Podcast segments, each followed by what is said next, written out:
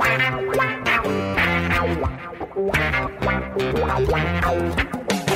na barreira, correu, o rei atirou, gol! O cara manda a solução, botou na frente a bola, o time sempre chegando a chance de mais um gol!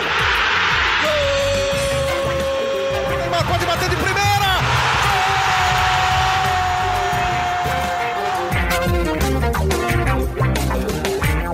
Orgulho que nem todos podem ter. Eu sou Leonardo Bianchi, esse daqui é o GE Santos, podcast do Peixe no GE Santos, que sim, Cuca, hoje sim, de novo, com VAR em ação, empatou em 2x2 contra o Vasco em casa, na Vila Belmiro. Primeiro o VAR validou o gol do Felipe Basso por uma unha do Lucas Veríssimo na frente, depois encontrou um pênalti no toque de braço do Alisson, e nem com uma boa atuação da dupla Soteldo, com uma assistência perfeita, e Marinho com um golaço de falta, conseguiu dar os 3 pontos para o Peixe. Vamos falar dessa partida, é claro, mais uma sem vitórias, mesmo desempenhando um pouquinho melhor. O Santos deixa de conquistar alguns pontos em casa e agora vai ter que ir fora de casa tentar recuperar eles. E para falar disso e de muito mais, estou aqui com minha dupla de setoristas, Gabriel dos Santos. Tudo bem, Gabriel? Fala, Léo. Fala todo mundo ligado no podcast GE Santos. Vamos falar aí para, mais uma vez, mais da arbitragem do que do jogo em si, né? Porque mais uma vez o VAR foi protagonista, e vamos debater muito sobre o jogo contra o Vasco, sobre os próximos desafios do Santos. É isso, quem vai falar dos próximos desafios do Santos é o Bruno Giufrida. Tudo bem, Giufrida? Fala, Léo, Gabriel, tudo certo, né? Mais uma atuação boa do Santos e mais uma vez sem vitória. Imagino que isso esteja tirando o sono do técnico Cuca, mas com certeza vamos falar muito também dos próximos jogos do Santos. Giufrida, eu vou começar com você então, cara. Derrota pro Flamengo, ok, mas empate com o Vasco em casa, o Santos fez 2 boas partidas. Dá pra dizer que foram 2 tropeços? Sem dúvida dá, né? Principalmente pelo fato do Santos ter feito boas partidas contra adversários que vêm bem no campeonato. O Vasco ontem, mesmo desfalcado, mostrou que é um time organizado, bem montado pelo técnico Ramon Menezes. Só que o Santos conseguiu jogar bem. E quando você joga bem, cria oportunidades, é melhor que o seu adversário e perde, eu acredito sim que seja tropeço, principalmente pelo fato de ser em casa.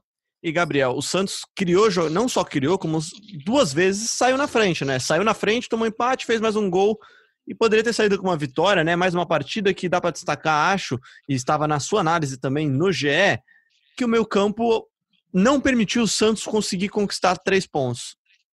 Pois é. Eu vou discordar um pouco dos amigos. Eu não acho que o Santos fez uma boa atuação, não. Eu acho que fez uma atuação regular, né? Foi pior do que a atuação que tinha feito na derrota contra o Flamengo. Pelo menos não conseguiu, pelo menos conseguiu 1 ponto, né?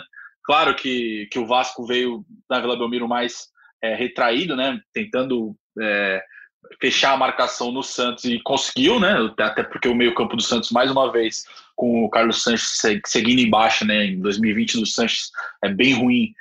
Não conseguiu criar e as jogadas com o Soteldo e Marinho uma hora ficam manjadas. Mas pelo menos o ponto positivo é que o Soteldo ontem voltou a ter uma boa atuação, né? Ele vinha umas partidas ruins, jogou bem. O Marinho ontem, apesar do golaço de falta, que foi um golaço, eu achei o Marinho um pouco mais apagado no jogo, mas... Um pouco mais bem marcado, né, Gabriel, também. Achei que ele estava bem pressionado. Exato. Se não fosse o gol, que foi um golaço, o Marinho não fez muito, não produziu muito ontem. Ele é sem dúvida o destaque do time, é sem dúvida um dos principais jogadores do Campeonato Brasileiro, mas ontem especificamente eu não achei que ele foi tão bem assim. Mas, claro, quando ele tem uma brecha, ele consegue ser decisivo e fez um gol que naquele momento já estava dando a vitória para o Santos. Mas aí logo na sequência, o Vasco empatou e o Santos não conseguiu mais reagir.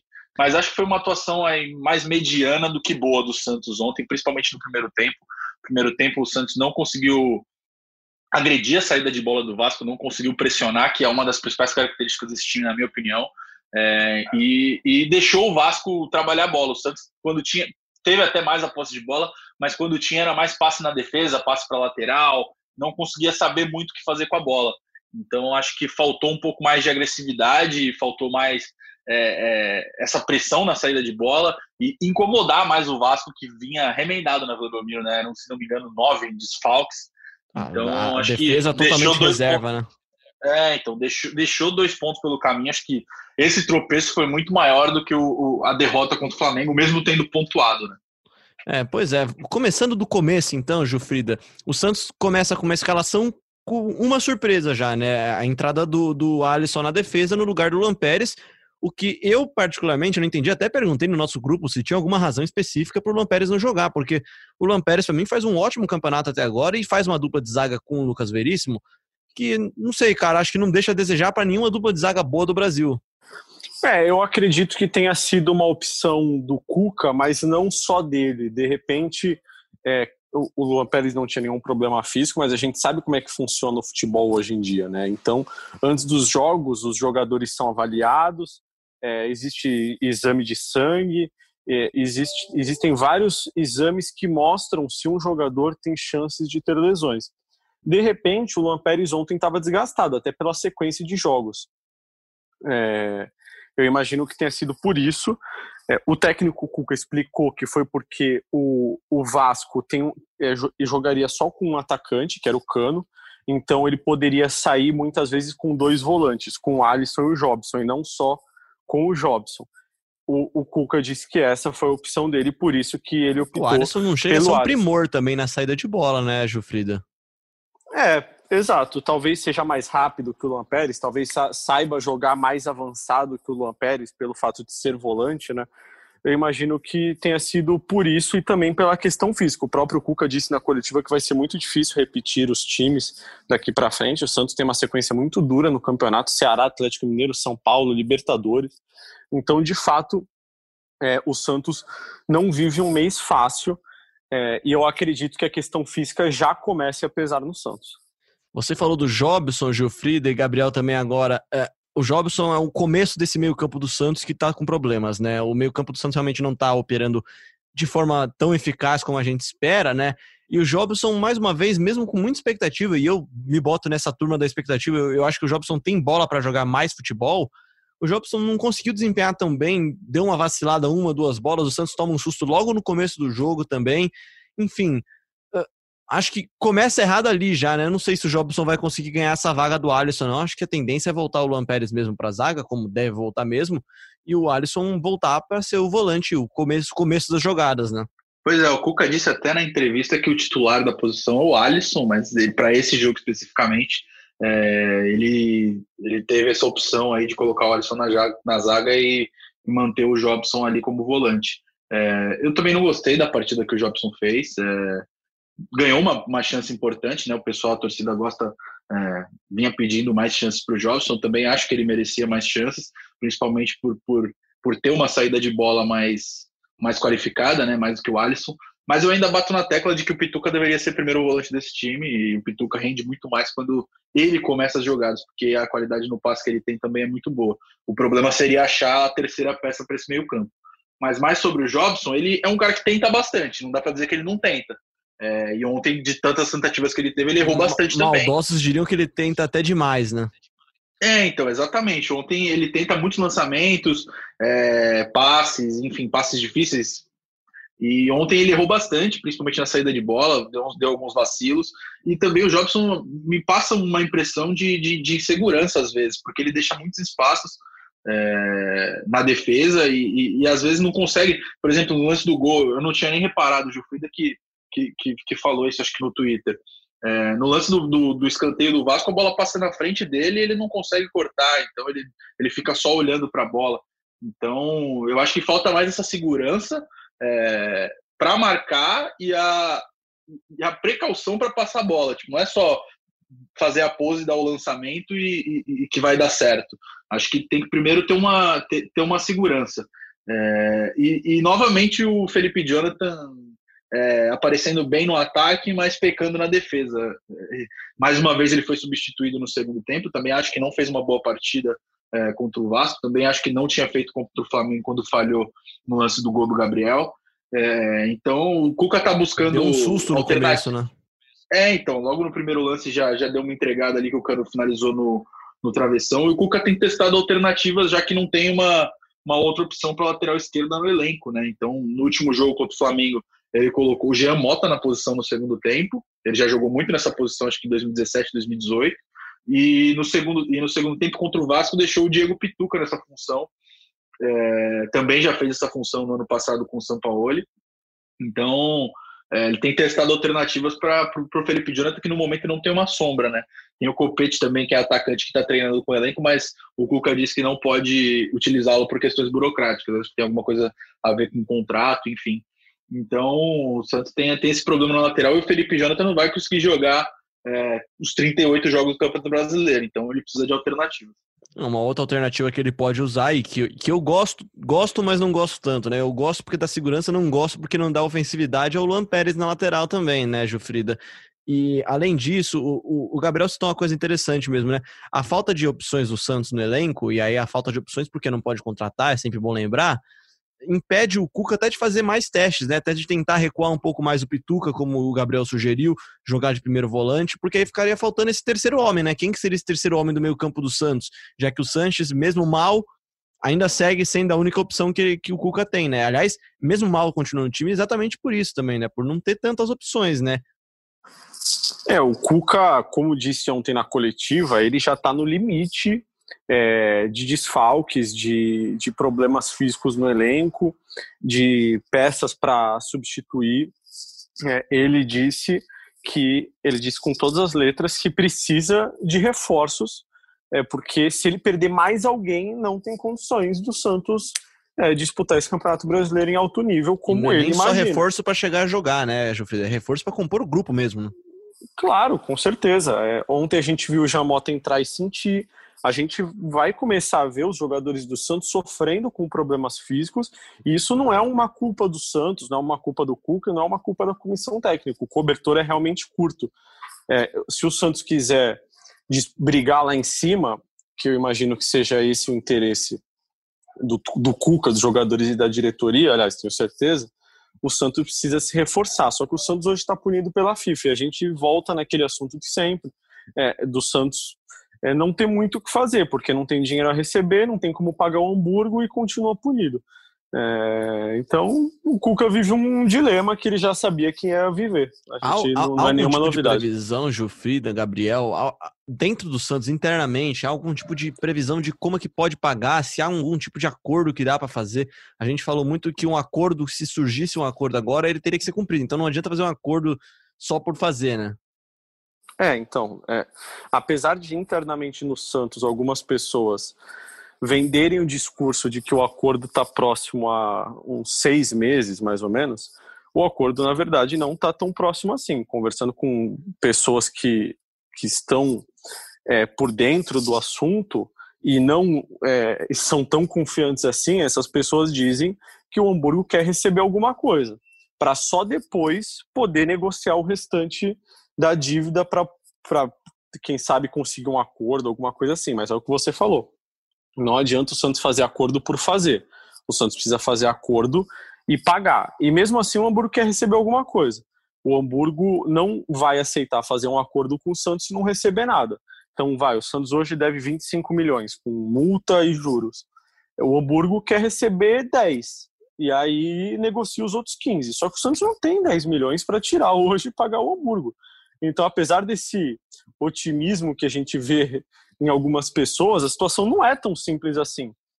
Se fosse tão simples, já teria sido resolvida. Pois é, e você falou de proibição de contratações. Gabriel, nessa semana muito noticiou-se, né? Muito surgiu nas redes sociais o suposto interesse do Santos no Elias, ex-volante do Corinthians, Atlético Mineiro, um meio-campista. Acho bom jogador, não sei como é que tá a condição física dele agora que ele tá um tempão já sem jogar, só que há o interesse do Santos, né, e mesmo com interesse não pode contratar mais. Como é que você avalia essa contratação primeiro, se ela fosse possível, Gabriel, e se há alguma informação a respeito do Elias? Pois é, existe o interesse, a gente até noticiou no GE, o Cuca gosta muito do jogador, entrou em contato com o jogador, teve umas conversas com o jogador. Mas é aquilo, né? O Santos não pode contratar. Eu acho que seria um bom reforço, principalmente pela carência que o elenco tem no meio campo. Possibilitaria o Pituca de jogar de primeiro volante, né? Aí eu imaginaria o Pituca de primeiro volante, Elias de segundo e o Sanches mais como meia.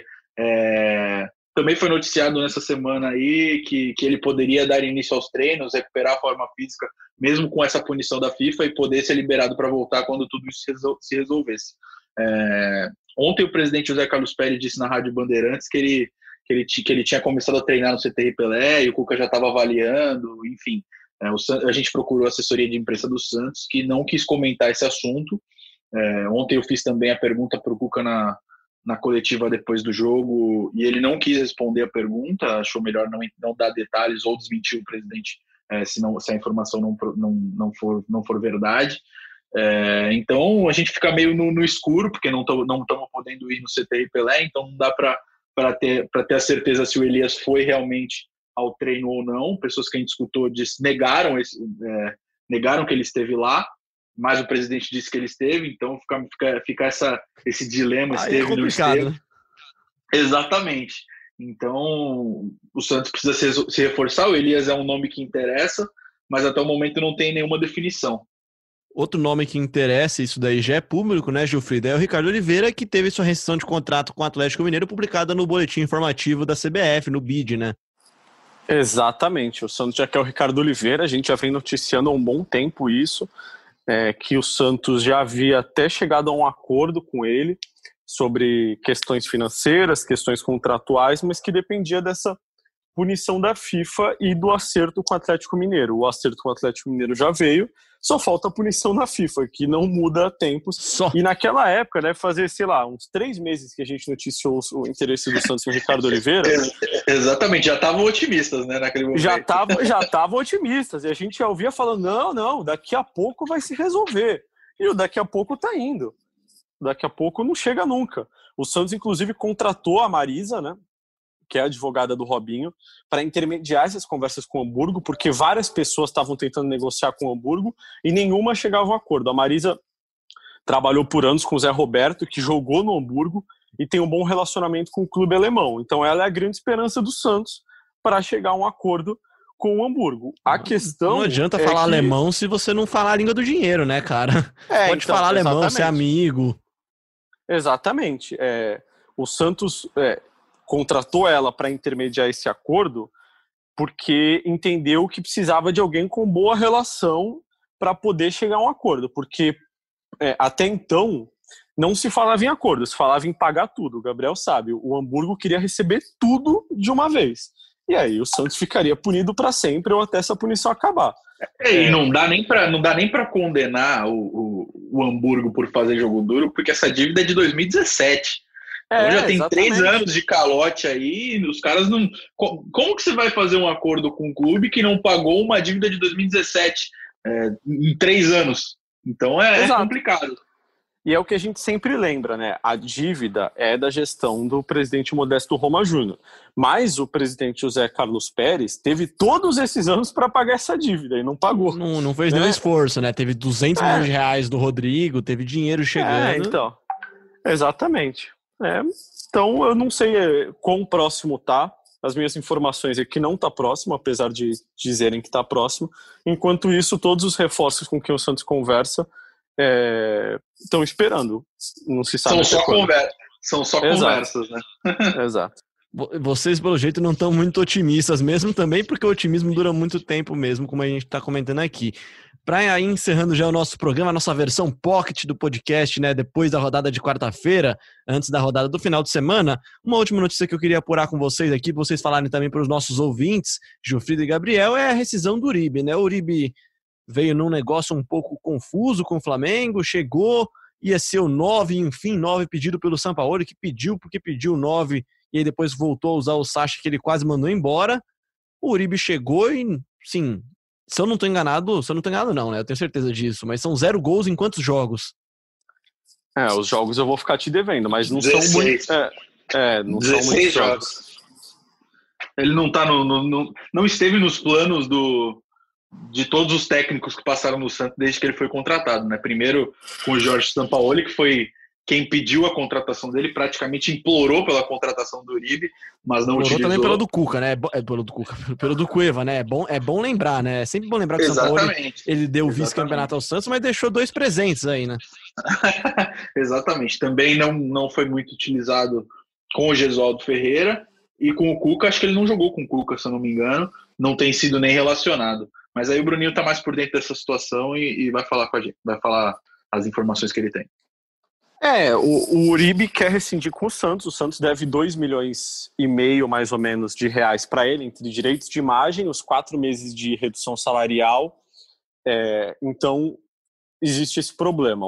Ele quer rescindir, o Santos quer que ele abra mão desse valor para rescindir.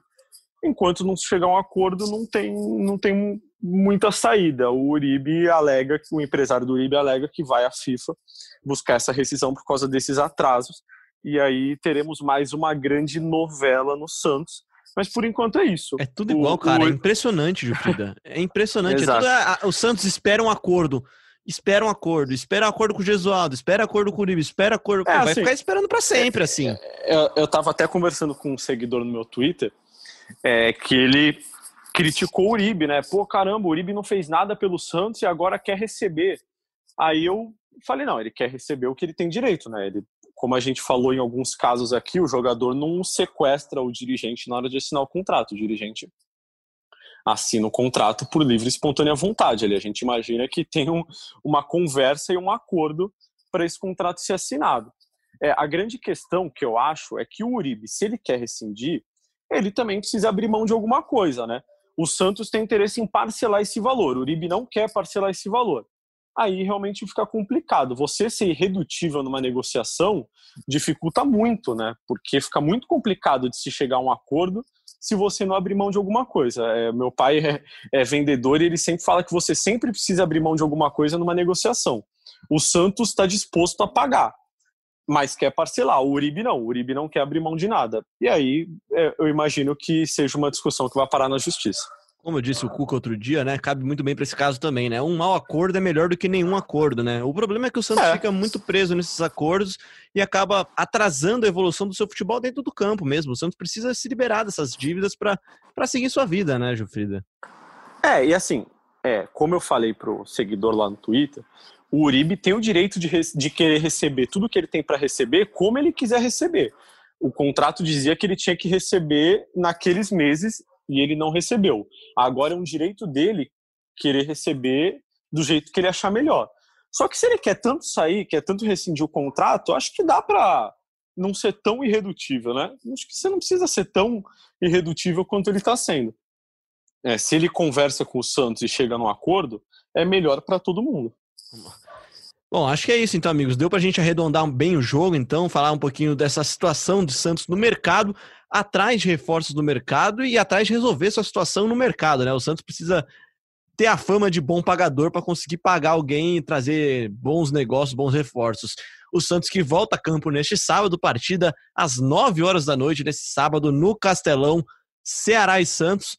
Giufrida e Gabriel. Bom plantão, Giufrida. Bom plantão. Rapaz. Sabadão. Muito obrigado. Sabadão às 9 é duro, hein, meu? Sábado às 9 é horário cruel pra rodada. Aquele jogo que vai acabar lá perto do Altas Horas na Globo já, né? Enfim. Mas muito obrigado, gente. Ceará e Santos, só pra passagem ainda pro torcedor, Giufrida, o Santos treina mais uma vez e viaja a Fortaleza já, né? Exatamente. O Santos treina hoje. Amanhã, véspera do jogo, já viaja para Fortaleza para esse jogo muito difícil contra o Ceará. Mais um nessa sequência dura aí do Santos, do técnico Cuca. É isso, sequência muito dura, sequência que vai ter também na quarta-feira que vem Santos e Atlético Mineiro, o reencontro com o Sampaoli às 21h30 na Vila Belmiro, e depois no outro final de semana, clássico contra o São Paulo, Santos e São Paulo, e aí depois do clássico, só Libertadores e Brasileirão, e Libertadores e Brasileirão, aquela maratona que a gente já tem falado muito aqui. Gabriel, para fechar sua participação no podcast, já agradecendo demais a sua participação mais uma vez, há previsão, há algum tipo de informação de mudanças no time titular do Santos para o jogo contra o Ceará, ou devemos ter pelo menos a mesma base? Então, o Cuca disse na coletiva aquela resposta padrão dos técnicos quando perguntado se vai poupar na próxima partida. Ele disse que vai avaliar o elenco, enfim, mas que pode fazer mudanças, que quer rodar o elenco, mas não dá para saber se vai ser já nesse jogo. Se ele não for fazer mudanças, eu acredito que o Luan Pérez volte no lugar do Jobson e o Alisson jogue de volante. Acho que não teria muito mais do que fugir. Aí se ele for poupar, aí tem que ver quais peças, quais atletas são mais desgastados, enfim.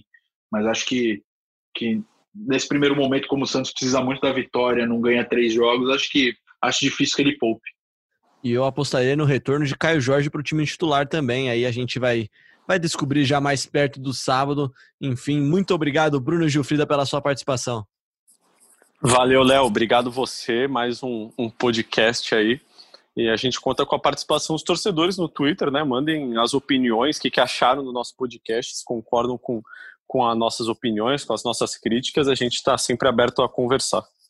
É isso, manda lá sua participação, pode marcar o @BrunoGiufrida. O Gabriel dos Santos tem um Twitter meio maluco lá. Como é que é o seu Twitter, @Gabriel? @Gabriel2Santos. É estrela demais, é porque, cara, você tem o nome Gabriel dos Santos. Imagina quantos Gabriel dos Santos existem no mundo. O Twitter tem um limite de caracteres pro usuário. Como que eu vou fazer um Gabriel dos Santos sem muita... sem enfeitar um pouco. Sem muita papagaiada. É isso, ele gosta de passar o pé em cima da bola. Pelo menos o Giufrida é mais fácil, é @bgiufrida. E eu já entro com a meia na canela, meia na canela.